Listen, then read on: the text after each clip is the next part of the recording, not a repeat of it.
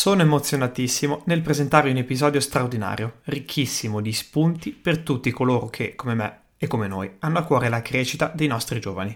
Siamo con Matteo Cioffi, docente di psicologia e responsabile dei corsi centrali della Federazione Italiana Gioco Calcio.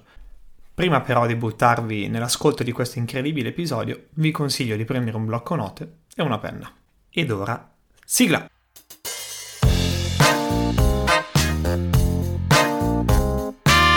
Cambio di Campo, il podcast per allenatori dove la formazione è tutto un altro gioco.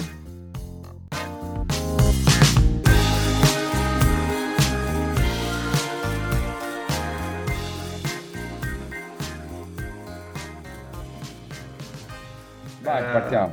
Innanzitutto ti devo ringraziare tanto perché ci siamo trovati dopo un po' di tempo, perché prima eri appunto a Sarajevo, no? Diciamo, eri di là, eri un po' più lontano dall'Italia, adesso sei a Firenze, però insomma beccarsi non è sempre facile, ma soprattutto poi ti devo ringraziare anche perché mi stai dedicando del tempo e ci stai dedicando del tempo, quindi questa cosa per me ha un valore incredibile. Spero possa essere utile. Ma assolutamente. Lo sei stato in questi minuti prima che iniziasse la registrazione, quindi non ho dubbi che sia così. Devo farti una domanda che ti sembrerà strana. Tu hai giocato a calcio da giovane? Sì. Okay. Ho fatto un po' di professionismo e tanto alla fine la mia categoria è stata la Serie D. Ok.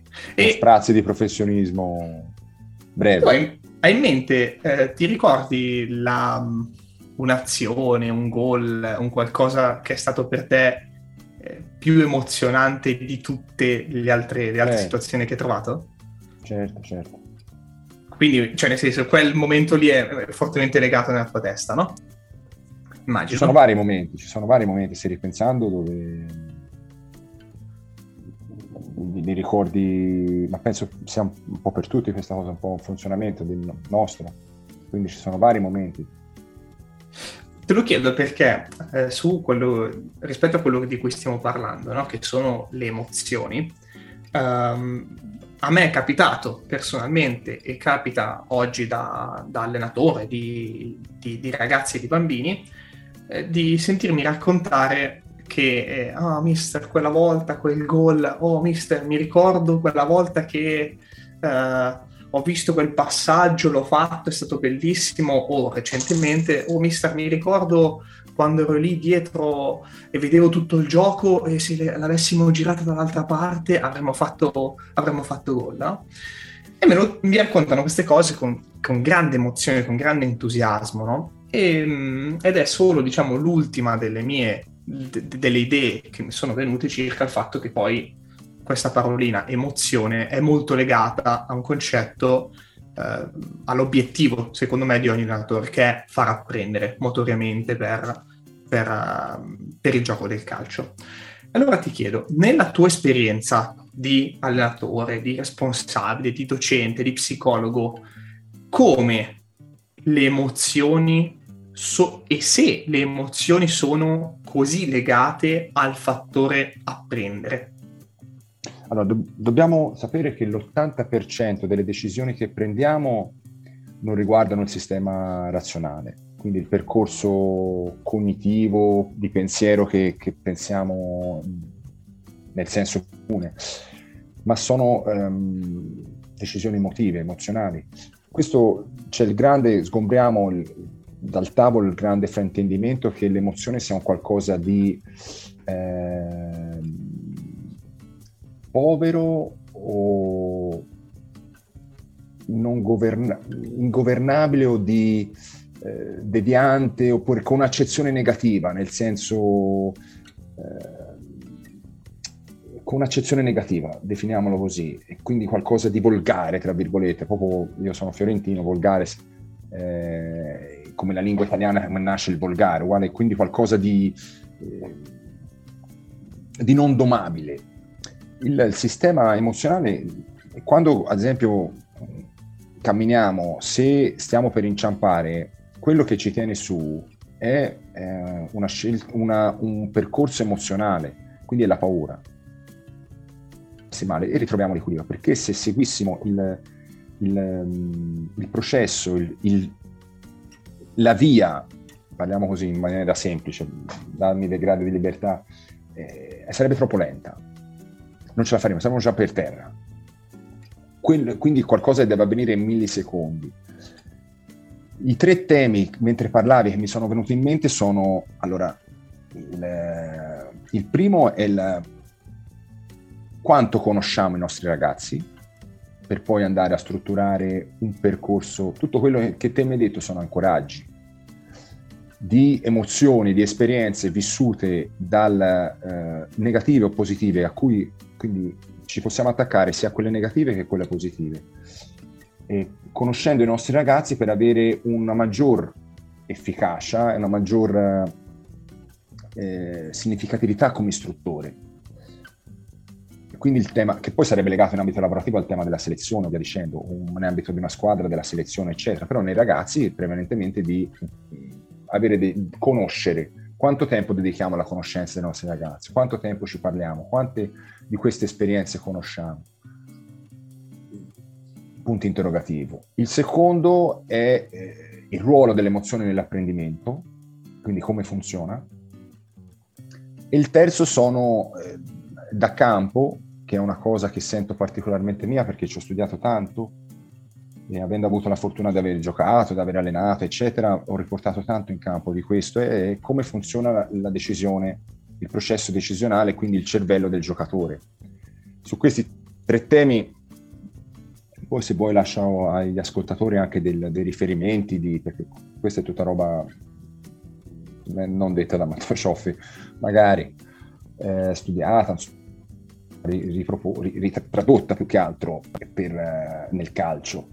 Allora, il fatto di conoscere l'80%, abbiamo detto, segue il processo emotivo. Noi siamo sostanzialmente, e qui cito la dottoressa Lucangeli, un ribollitore di energia, sostanzialmente. Se andassimo a vedere la partita di un bambino, la partita di un professionista, vedremo che nell'arco della gara ci sono dei picchi di erza, proprio quindi energetici, differenti a seconda del momento. Nell'apprendimento questo cosa comporta? Che in quello che viene, andiamo al ritroso, in quello che si capisce che è giusto, si segue un meccanismo di come avere immaginate un elettroencefalogramma dove il picco del erziale alto e stretto, molto alto, è quello che fa seguito a una misurazione di piacere e si basa sul sistema dopaminergico. La dopamina è l'ormone del piacere. Quindi tutte le volte io ho fatto qualcosa di giusto e quindi lo memorizzo nella mia memoria, quindi nella mia, parliamo d'attenzione, eccetera, avrò un sistema alto e lungo, perché è fatto così, perché lo andrò a ricercare, quindi innesca il meccanismo della ricerca. Tutte le volte lo vado a ricercare, stretto e lungo. Invece tutte le volte avrò un'esperienza negativa sotto quel punto di vista, quindi il risultato non sarà giusto, tra virgolette, avrò delle onde basse e lunghe, quindi innesca dell'alert, quindi dello stare lontano da un tipo di emozione che fa male, dove non ci voglio stare. Questo cosa succede? Che il cervello è straordinario perché ci sono due livelli. Allora, il primo livello è che tutte le volte che io durante la mia fase d'apprendimento sperimento fiducia, senso di potercela fare, eccetera, tutte le volte che quel tipo di situazione si ripresenterà, rivivrò quel tipo di emozione, quindi avrò fiducia nel farlo. Tutte le volte nella fase d'apprendimento che io ho sperimentato angoscia, senso di inadeguatezza, giudizio, senso di impotenza, e poi ritorneremo su questa parola, ogni volta che si ripresenterà quel tipo di situazione rivivrò impotenza, rivivrò inadeguatezza, la eviterò. Questo cosa porta? se io lavoro in pratica sul dribbling, mentre insisto, o dimmi qualsiasi componente tecnico, tattica, quello che è, dico dribbling per il duello, sì, certo. Qualsiasi cosa, cioè, sta insegnando. Ma che fai? Ma come si fa? Ma dove vai? Ma che roba è? In quel momento mi sento inadeguato, mi sento angosciato. Questo non vuol dire non dare suggerimenti tecnici, non voglio far confusione, o non correggere, ma in questo momento io sto giudicando, sto squalificando.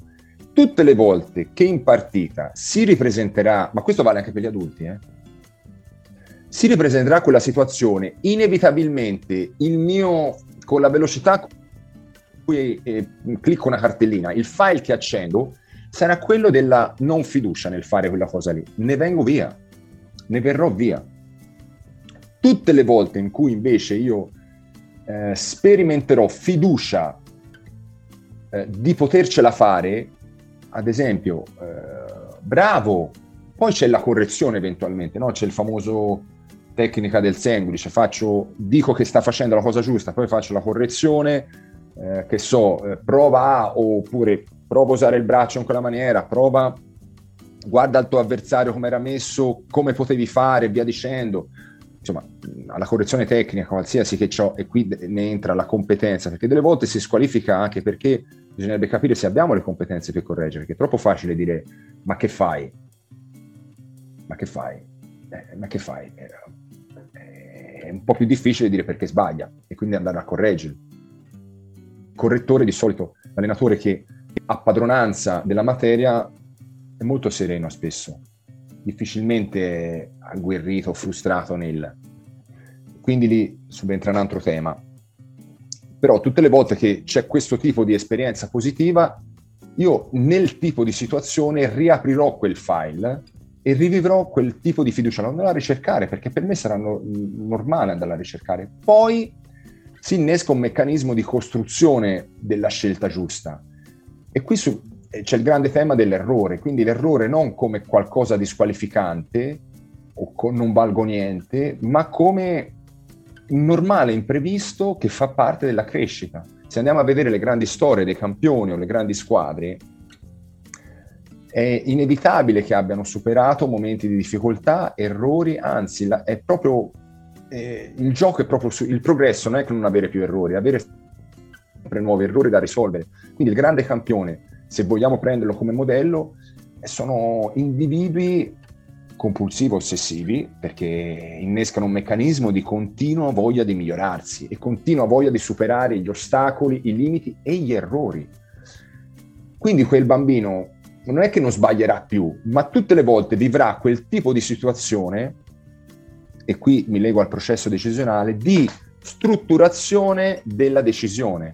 In base a tutto il bagaglio, via via che pian pianino comincia a mettere, andrà a ricomporre, ok, non ha funzionato così, prova in un altro modo. Andrà a strutturare quel tipo di decisione che non potrà essere che vicina a quello che dovrà andare a fare, cioè imparerà facendo, però deve avere un sistema di autoefficacia, si chiama il termine tecnico, ovvero sensazione di potercela fare. Quindi non è che deve avere tutti gli strumenti e non deve sbagliare mai, ma ogni situazione avrà quello stato d'animo, ok, non ha funzionato così, ma allora forse devo fare così. Oppure attraverso la guida dell'insegnante, dove tu parlavi prima di ambiente, quindi l'insegnante fa parte dell'ambiente, o di strutturazione, senza che l'insegnante magari vuole essere meno invasivo, di un ambiente che lo porta a migliorarsi senza parlare, magari facendo. Quindi strutturando un ambiente per cui lui si ritrova a rifare tante volte quel tipo di situazione per andare via via a strutturare e a correggere e a formare tutti quei partner che poi in partita dovrà andare a riconoscere nell'immediatezza.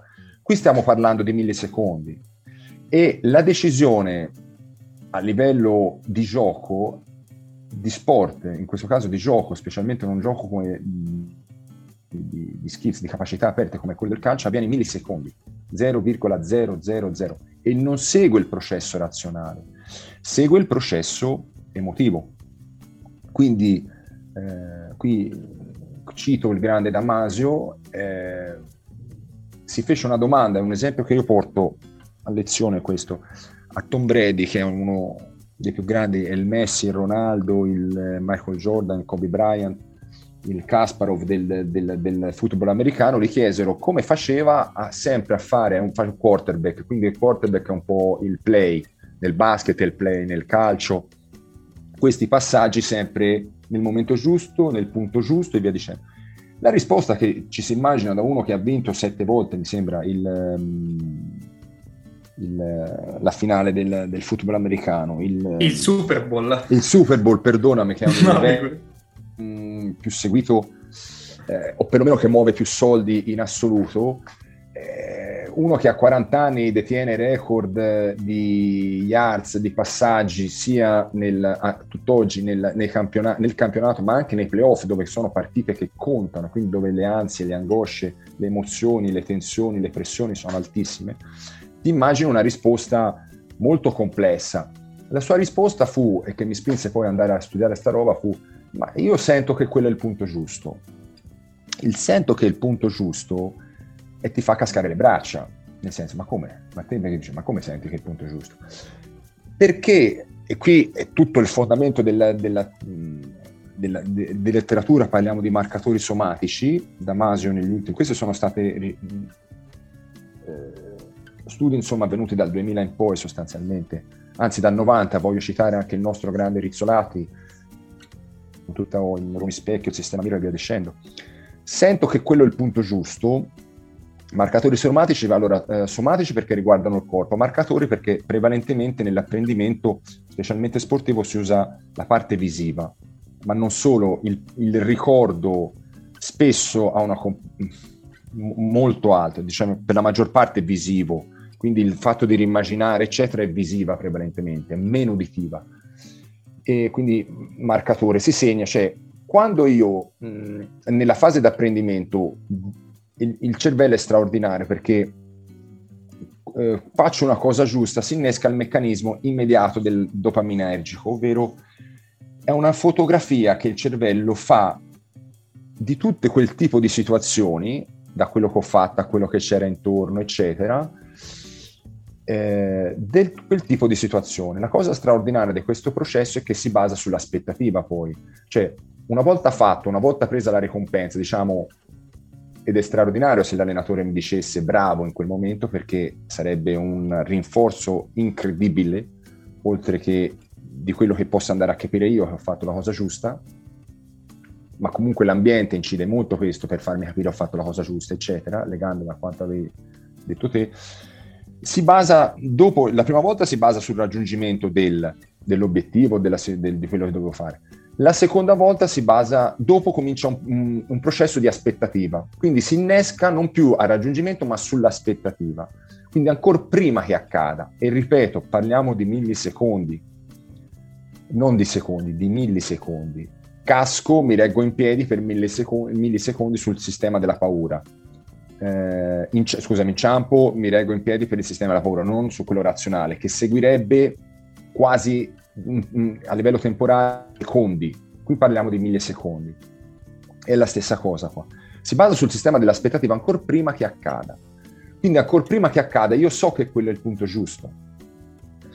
La cosa straordinaria, tutte le volte che l'aspettativa viene disattesa c'è tutto un processo fisiologico basato sul cingolato anteriore, la CC si chiama, che dà vita a un sistema che si chiama di apprendimento negatività degli errori, dove si rifotografa quello che era diverso per andare a riunirlo in quello che era giusto prima, quindi si rimodula per non risbagliare, per fare la cosa giusta. Quindi il processo decisionale in questo momento non può che, a livello, parliamo da una piccola pillola di metodologia, non può che non essere vicino a quello che si dovrà andare a fare. Se voglio insegnare il dribbling non è che lo insegno col cinesino, perché poi non riconoscerò mai quei partner, non avrò partner di focalizzazione dell'attenzione, di percezione eccetera, per andare a anticipare e poi per andare a decidere. Quindi si parla di percezione, si passa di anticipazione, si passa di decisione, perché non le riconoscerò, perché il cinesino invece avrà poi tutta una serie di sembianze nella realtà che sono troppo differenti, quindi lo dovrò allenare un più vicino possibile a quello che accadrà. Più volte lo ripeterò, più questo modellamento di cosa giusta, cosa sbagliata, rimodello e via dicendo, e più avrò apprendimento. In tutto questo vedi che si parla di sistema dopaminergico, quindi si parla di emozioni. Di conseguenza, in questo nostro ribolimento energetico che abbiamo nella fase di apprendimento, ma poi nella fase anche prestativa, va da sé di risposta a quanto questo sia guidato dalle emozioni, ma non in termini volgari, ma in termini estremamente voluti e raffinati. Stiamo parlando del cervello, che è qualcosa di non razionale, che è qualcosa... Quindi l'errore è vissuto come un qualcosa di prova in un altro modo e via via. È parte fisiologica del percorso e non può che essere così. Ma anche la sconfitta è un altro elemento forte. Quindi le emozioni negative sono sempre negative, scusami il gioco delle parole, oppure ci allontanano dall'apprendimento? No, perché quel dolore, quella sensazione di non ci voglio stare, sono un'arma forse ancora più potente del sistema del piacere, se ben toccata. Se mal toccata è un aspetto in cui non ci voglio stare, voglio andare via, mi vergogno, quindi non riproduco più. Se ben toccata, quello non ci voglio stare, non voglio più perdere, non voglio più stare male perché ho perso il dribbling. Se la sappiamo usare, è forse la molla ancora più grossa per andare a prendere, perché da lì innesco il processo. Ok, cosa hai fatto lì per perdere? Abbiamo perso perché quei bambini che finita la finale si mettono le mani nei capelli, ne dobbiamo essere contenti, tra virgolette, dispiaciuti perché magari è figlio di un lavoro che, ma contenti perché, ok, cosa ha portato lontano la sconfitta, cosa potevamo fare meglio, dove potevamo, io potevo fare questo, io potevo fare quest'altro, come squadra potevamo essere più, potevamo migliorare in quello, paradossalmente tutto quel processo di motivazione che pensiamo che nasca da la bacchetta magica o dal film di Hollywood o dal discorso, ce l'abbiamo già in mano e da lì partiamo, così come l'errore, il bambino che si frustra per l'errore, ok, io sono qui con te, ti dà noia questa cosa, bene, cosa possiamo fare per migliorarla, sono accanto a te, ti posso mettere a disposizione questo, le mie competenze, il mio coso, e ci sto. Ecco perché, chiudendo quindi il cerchio sulla parte iniziale che te mi dicevi, mister, io facevo ho fatto quella cosa più bella perché quel passaggio, quel tiro, per noi è un elemento grosso, ma ti ricordo, ora devi tirare come hai fatto quella volta là. Rinesco nell'immediato tutta una serie di memorie che lui è già e che poi lo porteranno a come io sono stato molto male perché quell'allenatore si è comportato così, in quella situazione ho perso perché mi ci lego per andare a costruire un percorso. Gli esempi poi potrebbero essere tanti, non voglio semplificare, e quindi magari uno ha detto no, ma Cioffi ha detto che ma allora fu... No, sto facendo degli esempi più semplici possibile per poi andare a attaccare un percorso o delle attivazioni che poi ci possono essere, degli ancoraggi, come si chiamano in termine tra virgolette tecnico. Sapere che un ragazzo ha sofferto tantissimo perché ha perso la finale dei giovanissimi nazionali, che se la guardiamo con un ottico dall'alto è una minchiata, perdonatemi, è una cagata, cioè è una stupidaggine, magari siamo in primavera o siamo nei juniores nazionali a ridosso della prima squadra, lo dobbiamo vedere con l'occhio di, ma le dobbiamo dare peso, anzi il fatto che conoscendolo, parlandoci, lui ce lo dice, cioè, ma come mai?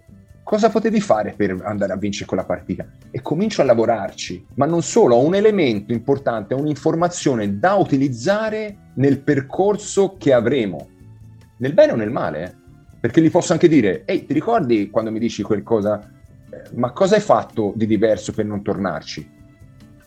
Cosa sei te che ci vuoi stare lì, magari perché se ha comportamenti negativi, o questi comportamenti quanto ti avvicinano a chiudere quel cerchio?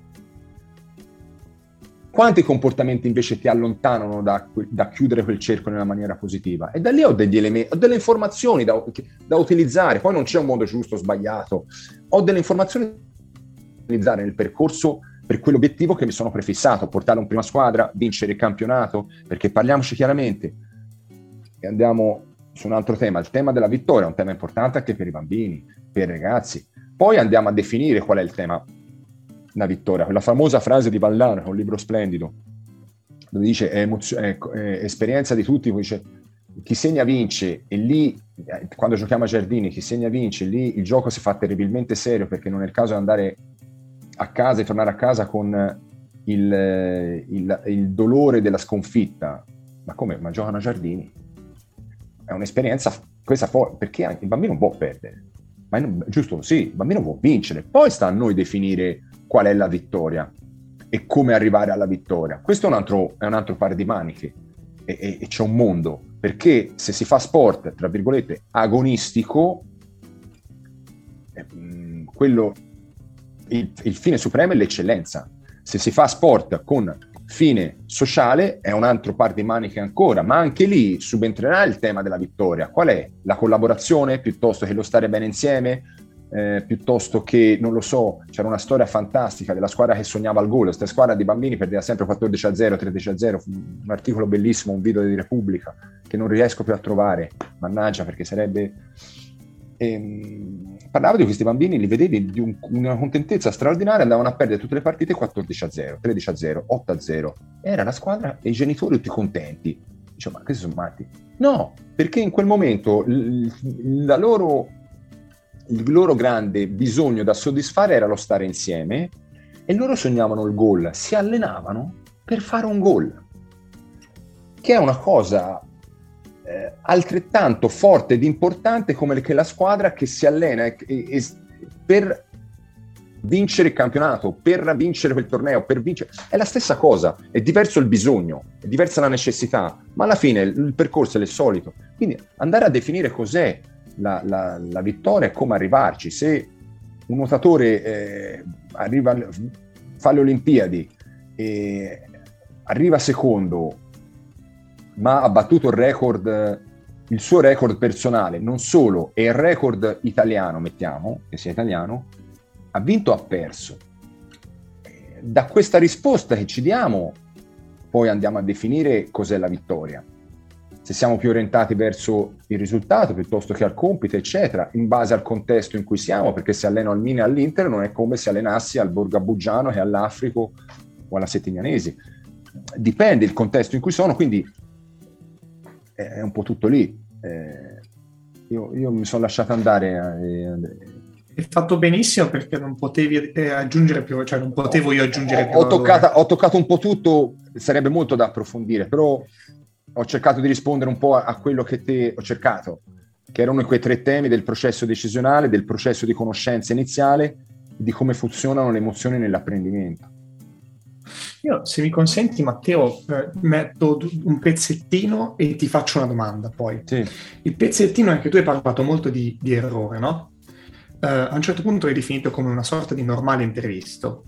Io, se mi permetti, se sei d'accordo, lo definirei anche come una normale scoperta. Infatti tu l'hai fatto più avanti, no? Sì, nel senso che decisamente. L'idea secondo me deve essere quella di ho fatto un errore, che comunque è un errore rispetto a un'aspettativa che avevo, giustamente come tu hai detto, e nel momento in cui fai questo errore scopri qualcosa, e quindi dai col processo di reinformazione e rispetto a quello che avevi appreso prima, no? In qualche modo, mettiamola così. E la cosa che invece volevo chiederti è, prima hai citato la Lucangeli. Aspetta, scusami. Posso fare un'aggiunta a questo che hai detto di metodologia?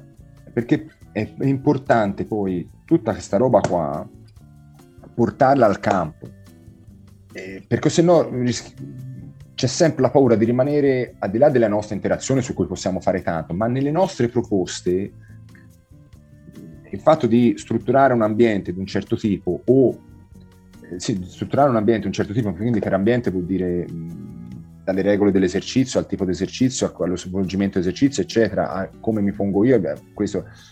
Ma a livello proprio di proposte, di solito tendiamo a dare esercitazioni con soluzioni, anzi, giochi con soluzioni.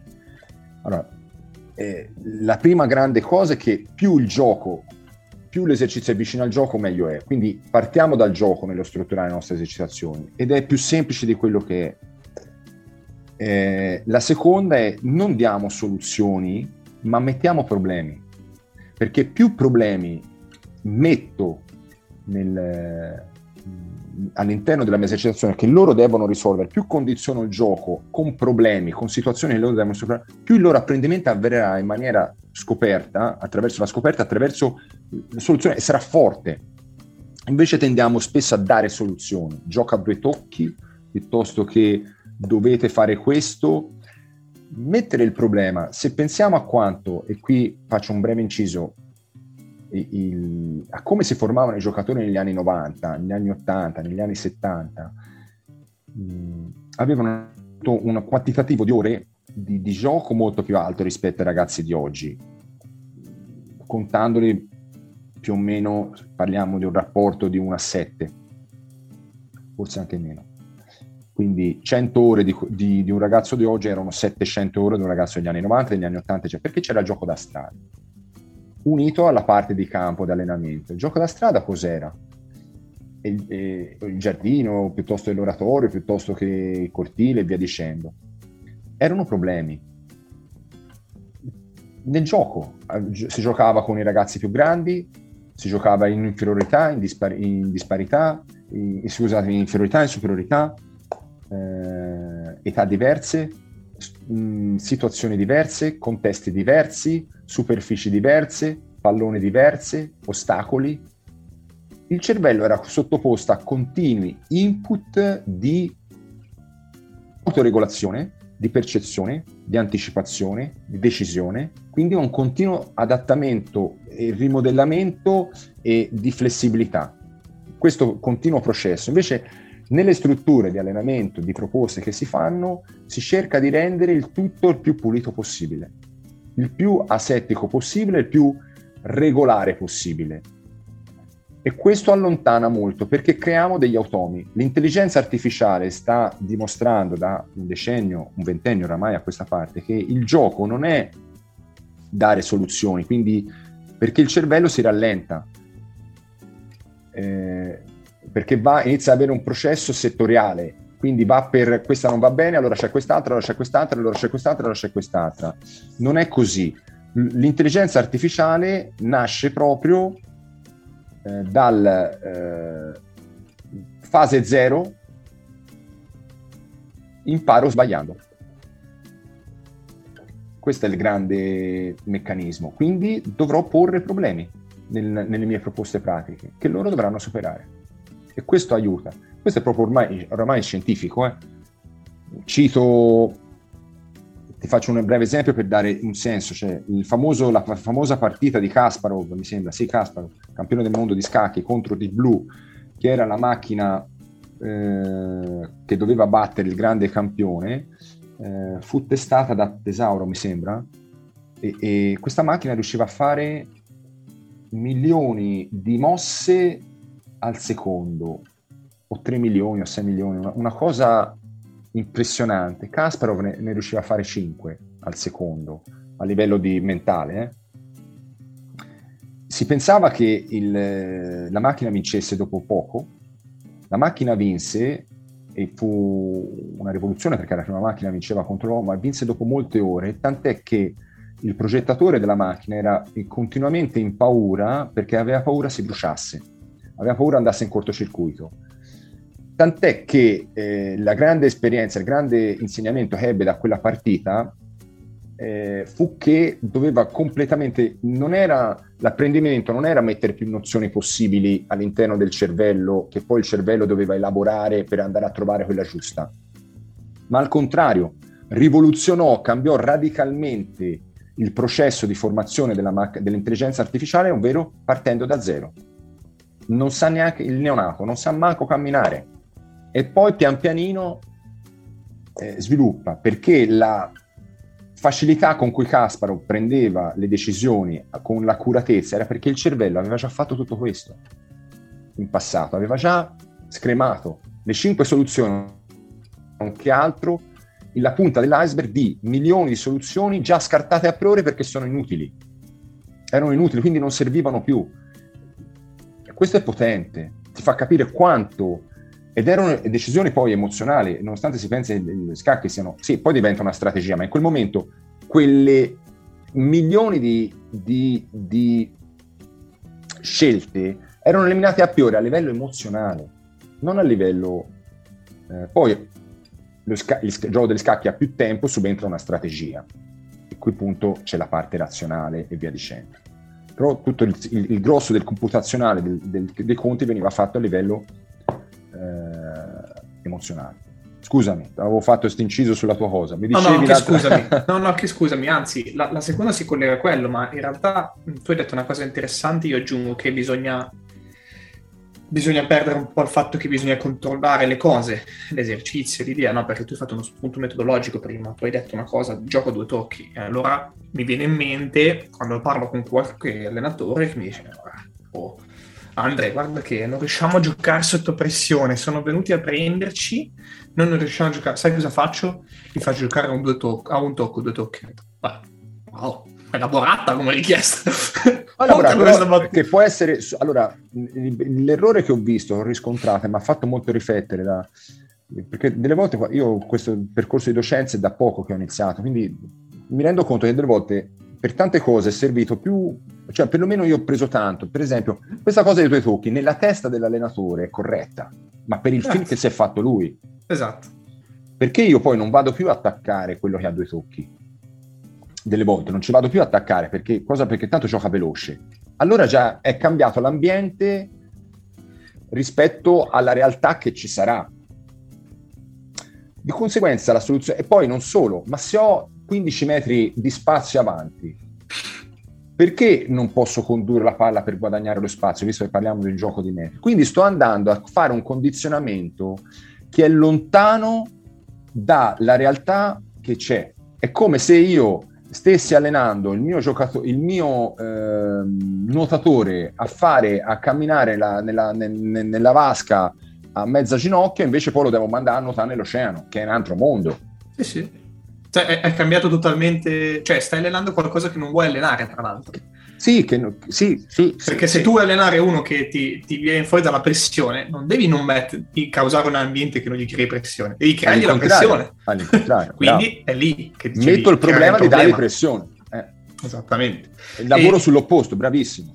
Esattamente, proprio cioè l'opposto. Bravo, l'opposto. Metto il problema della pressione, non do la di come elevare la pressione, gliela metto, perché poi la soluzione non può essere, delle volte è quella di tocchi, delle volte è quella di prima, delle volte anche attrarre, portare palla o guadagnare tempo per, quindi io il problema è la pressione, metto la pressione, non mi sanno giocare sotto pressione, metto il problema della pressione, anzi se la mia squadra che la deve subire non sa neanche che ci sarà pressione, meglio ancora, perché la domenica io non so se ci sarà o no pressione. Perché mi devo preparare a sapere, faranno pressione? Magari non la fanno.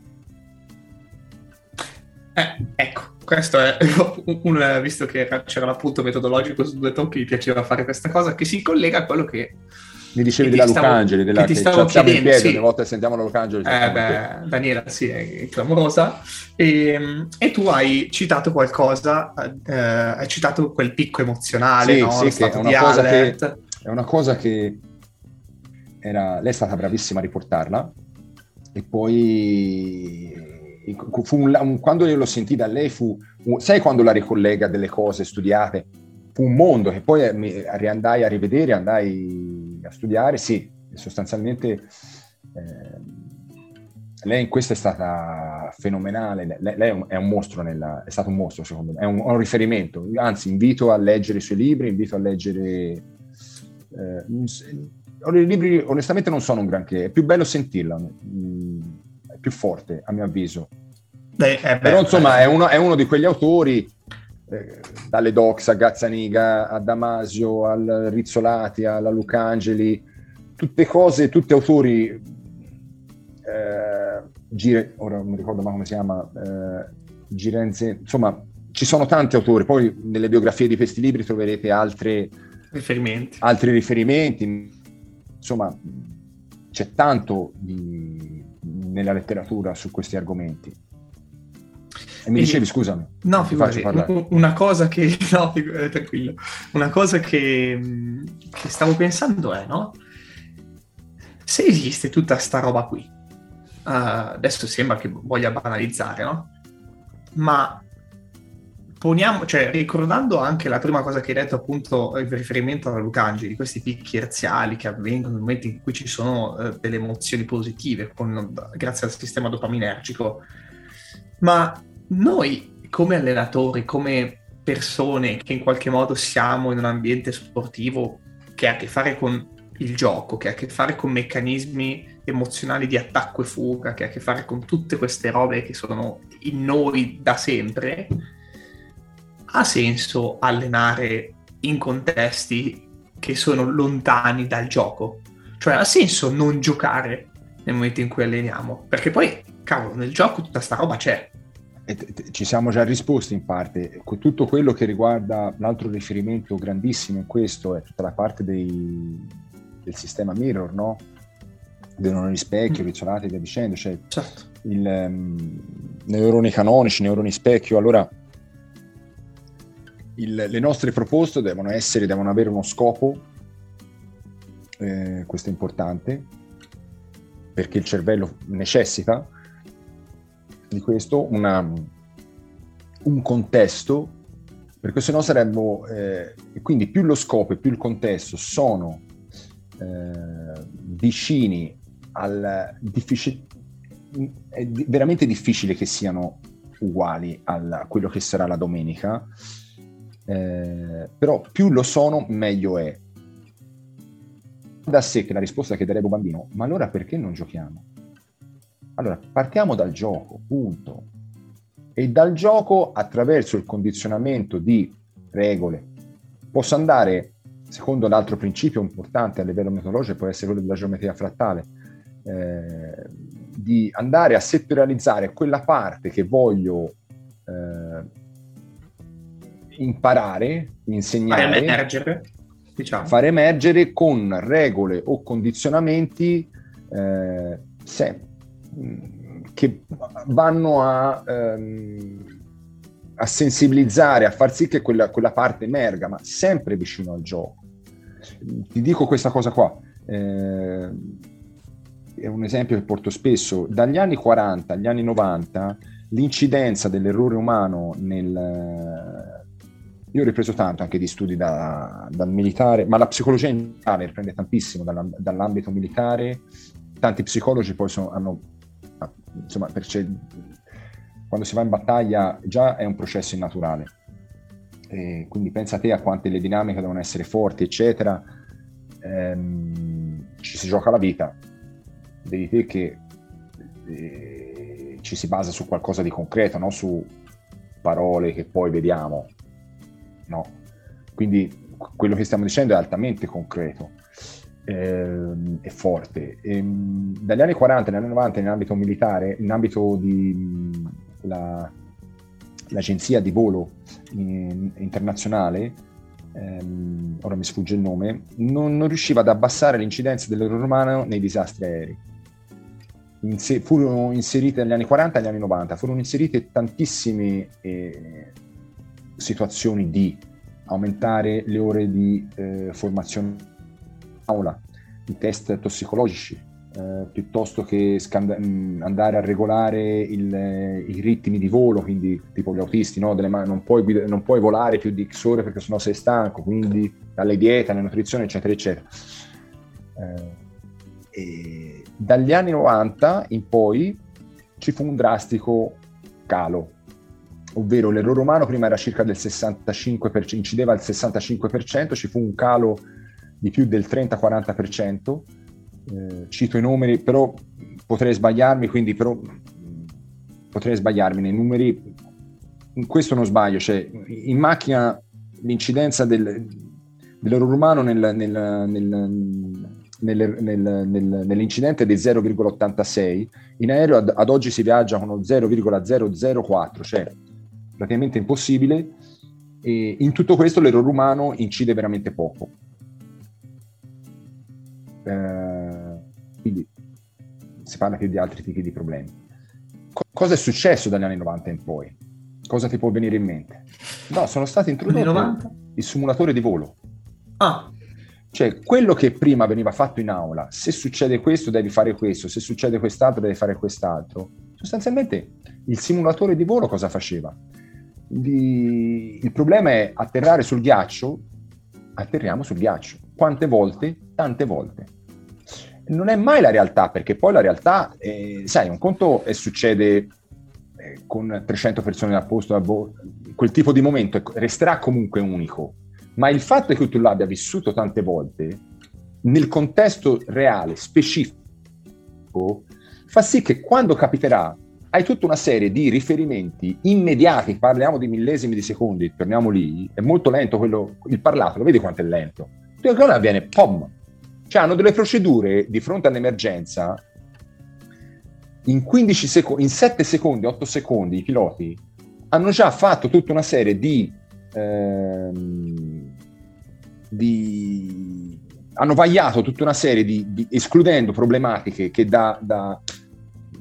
potrebbero essere, per poi andare a interagire sull'incertezza. Ma ad esempio, se viene fuori che c'è la pista ghiacciata, già lo sanno, quindi già vanno a abituarsi ad atterrare sul ghiaccio. Se il problema è il vento, si allenano sul vento. Se il problema è il malfunzionamento di un motore, si allenano su quello. Quindi settorializzare la problematica per andare a fare esperire tante volte quel tipo di problematica. La cosa bella è che poi ci mettono la pressione, perché la differenza è fare la cosa in allenamento, pur quanto tu sia bravo a ricrearla vicina eccetera, è un conto. Farla poi in partita, che comunque subentrano delle componenti emotivi altre, importanti, pressioni e via dicendo, perché per un bambino giocare quella finale è come per Cannavaro aver fatto la finale di Coppa del Mondo, è la stessa più o meno. Andarla a riallenare con quel tipo di intensità, con quel tipo di pressione, in questo sono andati avanti anche lì. Ad esempio, chi sbaglia non vola, se non vola non guadagna, nel civile ad esempio. Nel militare non parte in missione, sta a casa. E quindi, ad esempio, c'è quel tipo di pressione. Non solo, ci sono tutta una serie di spunti sonori, visivi, eccetera, più che altro sonori di urla e via, che ti danno il senso di... è uguale. Quindi più simulo, più sono vicino a quello che andrò a fare, più il mio cervello sarà a suo agio. Riconoscerà la parola giusta. Non esiste il giocatore pensante, è un errore. A livello di etichetta esiste un giocatore che riconosce, che percepisce, perché questi fenomeni si basano molto, come abbiamo detto, sul sistema emozionale, emotivo, sono molto più veloci, sono molto più rapidi, è più funzionale, ne vale della nostra nel nostro stare in piedi, per ricollegarci all'esempio di prima. E quindi cerchiamo di far simulare in qualche modo, che poi vuol dire alla fine far giocare. Tu prima dicevi settare vincoli, regole, queste robe qui, no? È comunque qualcosa di cui parliamo da tempo sotto, cioè la cosa interessante è che non so se ci segui Matteo per caso o se siete capitati di sentire qualcosa con noi, però alla fine tutti quelli che intervistiamo e anche noi nelle nostre rielaborazioni, poi o che ci arrivi dalla neuroscienza, che ci arrivi parlando di Lucangeli, che ci arrivi, alla fine arrivi sempre lì. Cioè che l'ambiente deve essere così. Quindi la mia domanda è: ci sarà un perché? Quindi probabilmente questo perché va seguito fino in fondo.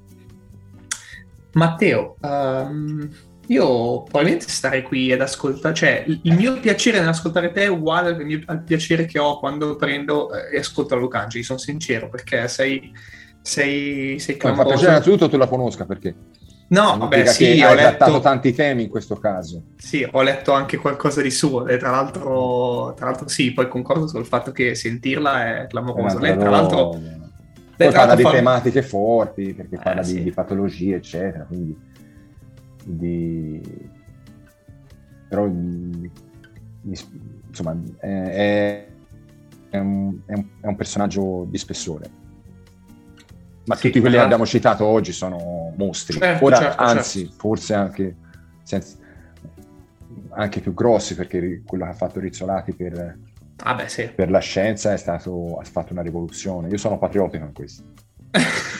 Rivendico sempre la scoperta in aula, eccetera, lo dico sempre, italiano, ma perché è stato il nostro Maradona in quest'ambito, perché poi le Docs, Gazzaniga e via dicendo sono Damasio, un altro mostro. Damasio è un altro mostro. Certo.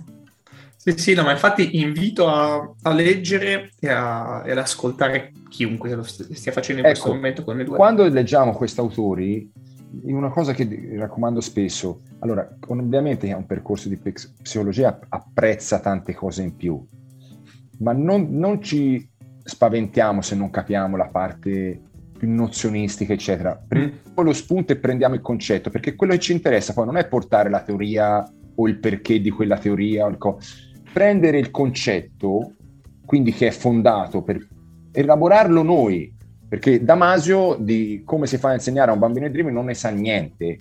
Quindi, però prendiamo il macro per portarlo al nostro mondo, quindi per prendere il macro non ci interessa sapere come lavorava sui lobotomizzati o su persone con... cioè prendiamo il concetto, il cosa e riportiamolo al nostro, quindi non ci preoccupiamo se di 300 pagine, 200 pagine, dice, ma di che parla per 190 pagine? Ma se quelle 10 pagine estrapolate, 3 righe da una parte, 2 righe da un'altra, le abbiamo prese, abbiamo già fatto il nostro. E questo lo riportiamo al nostro mondo pratico, di cui quel grande autore non ne sa niente, quindi siamo noi i cultori di quel tipo di materia, riportarla al nostro con un fondamento importante che ci può essere utile per far sì che i nostri ragazzi, i nostri giocatori, i nostri professionisti raggiungano quell'obiettivo, diventino dei giocatori, dei ragazzi migliori.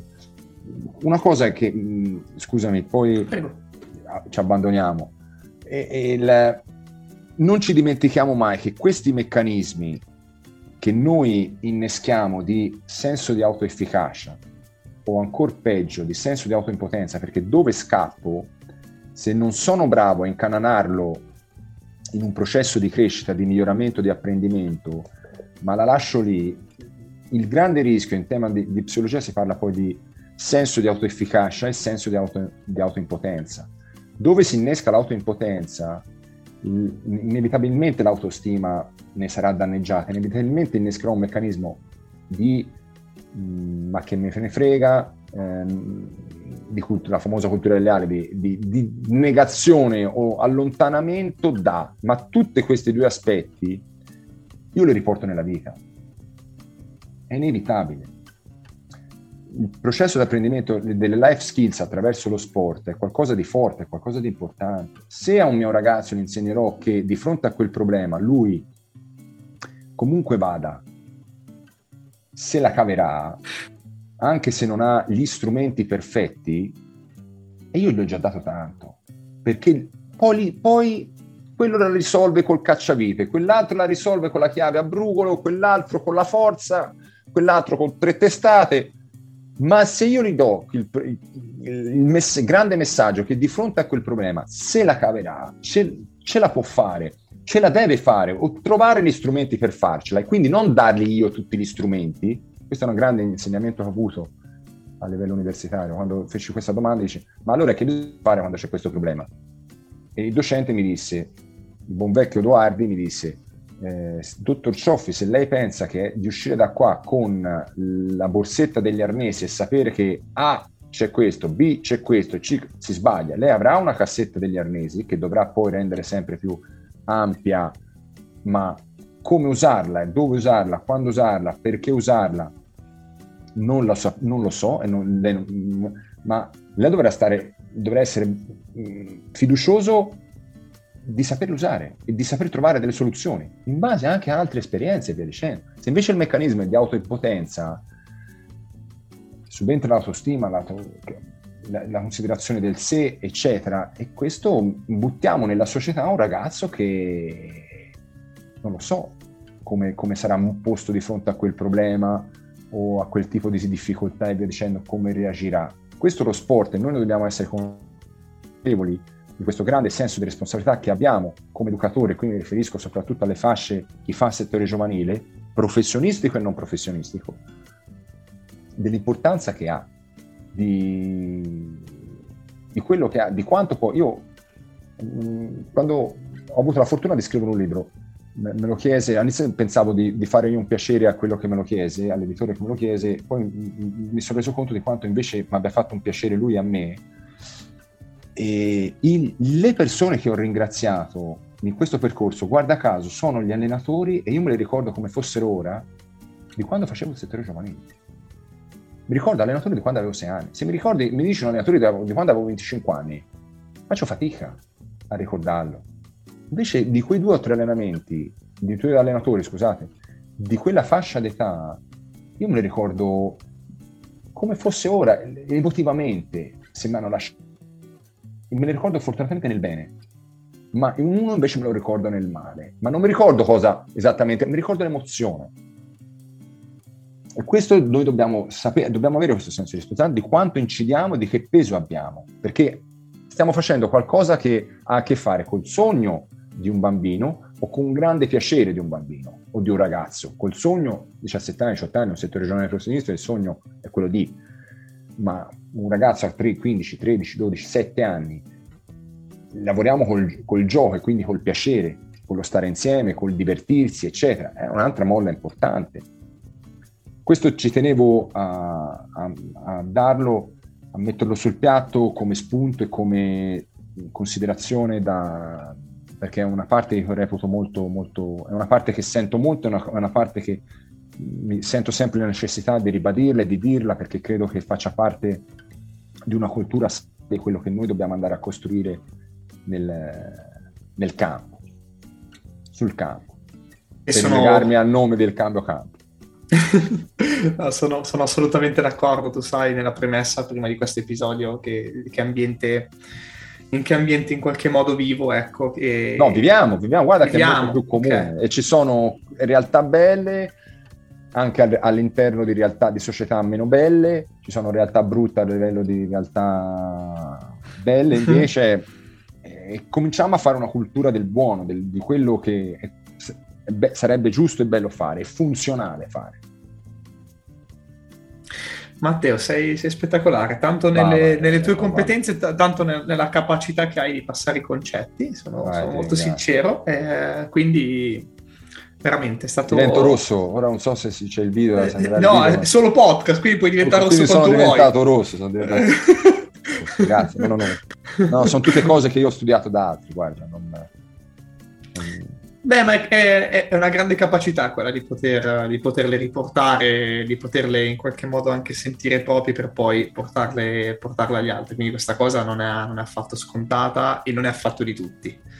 Quindi sono contento che poi ci siano persone come te che siano presenti nella formazione di chi poi va sul campo, perché poi alla fine è questo che sinceramente mi interessa, che ci sia potenza nella formazione, affinché si faccia qualcosa di positivo per i ragazzi, i bambini, i giocatori, purché adulti, perché tanto anche se sono adulti poi tendenzialmente una parte di loro si trasformerà di nuovo in formatori, quindi anche lì c'è una grandissima responsabilità, quindi sono molto contento, davvero, ti devo ringraziare tantissimo. Guarda, grazie per l'opportunità, è stato piacevole, spero di aver lasciato qualcosa di utile alla cosa, insomma è stato piacevole, dai, ti ringrazio per l'opportunità, un caro saluto, spero di aver dato qualche spunto concreto agli ascoltatori e via dicendo, in modo che possa essere stata utile questa mezz'oretta di chiacchierata.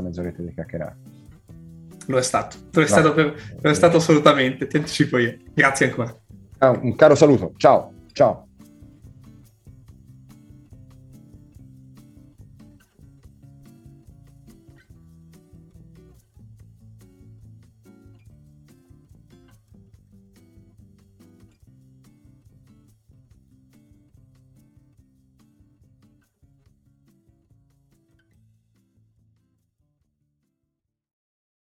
Se l'episodio ti è piaciuto, iscriviti al podcast per rimanere sempre aggiornato e condividi questo episodio con qualcuno che pensi possa essere interessato.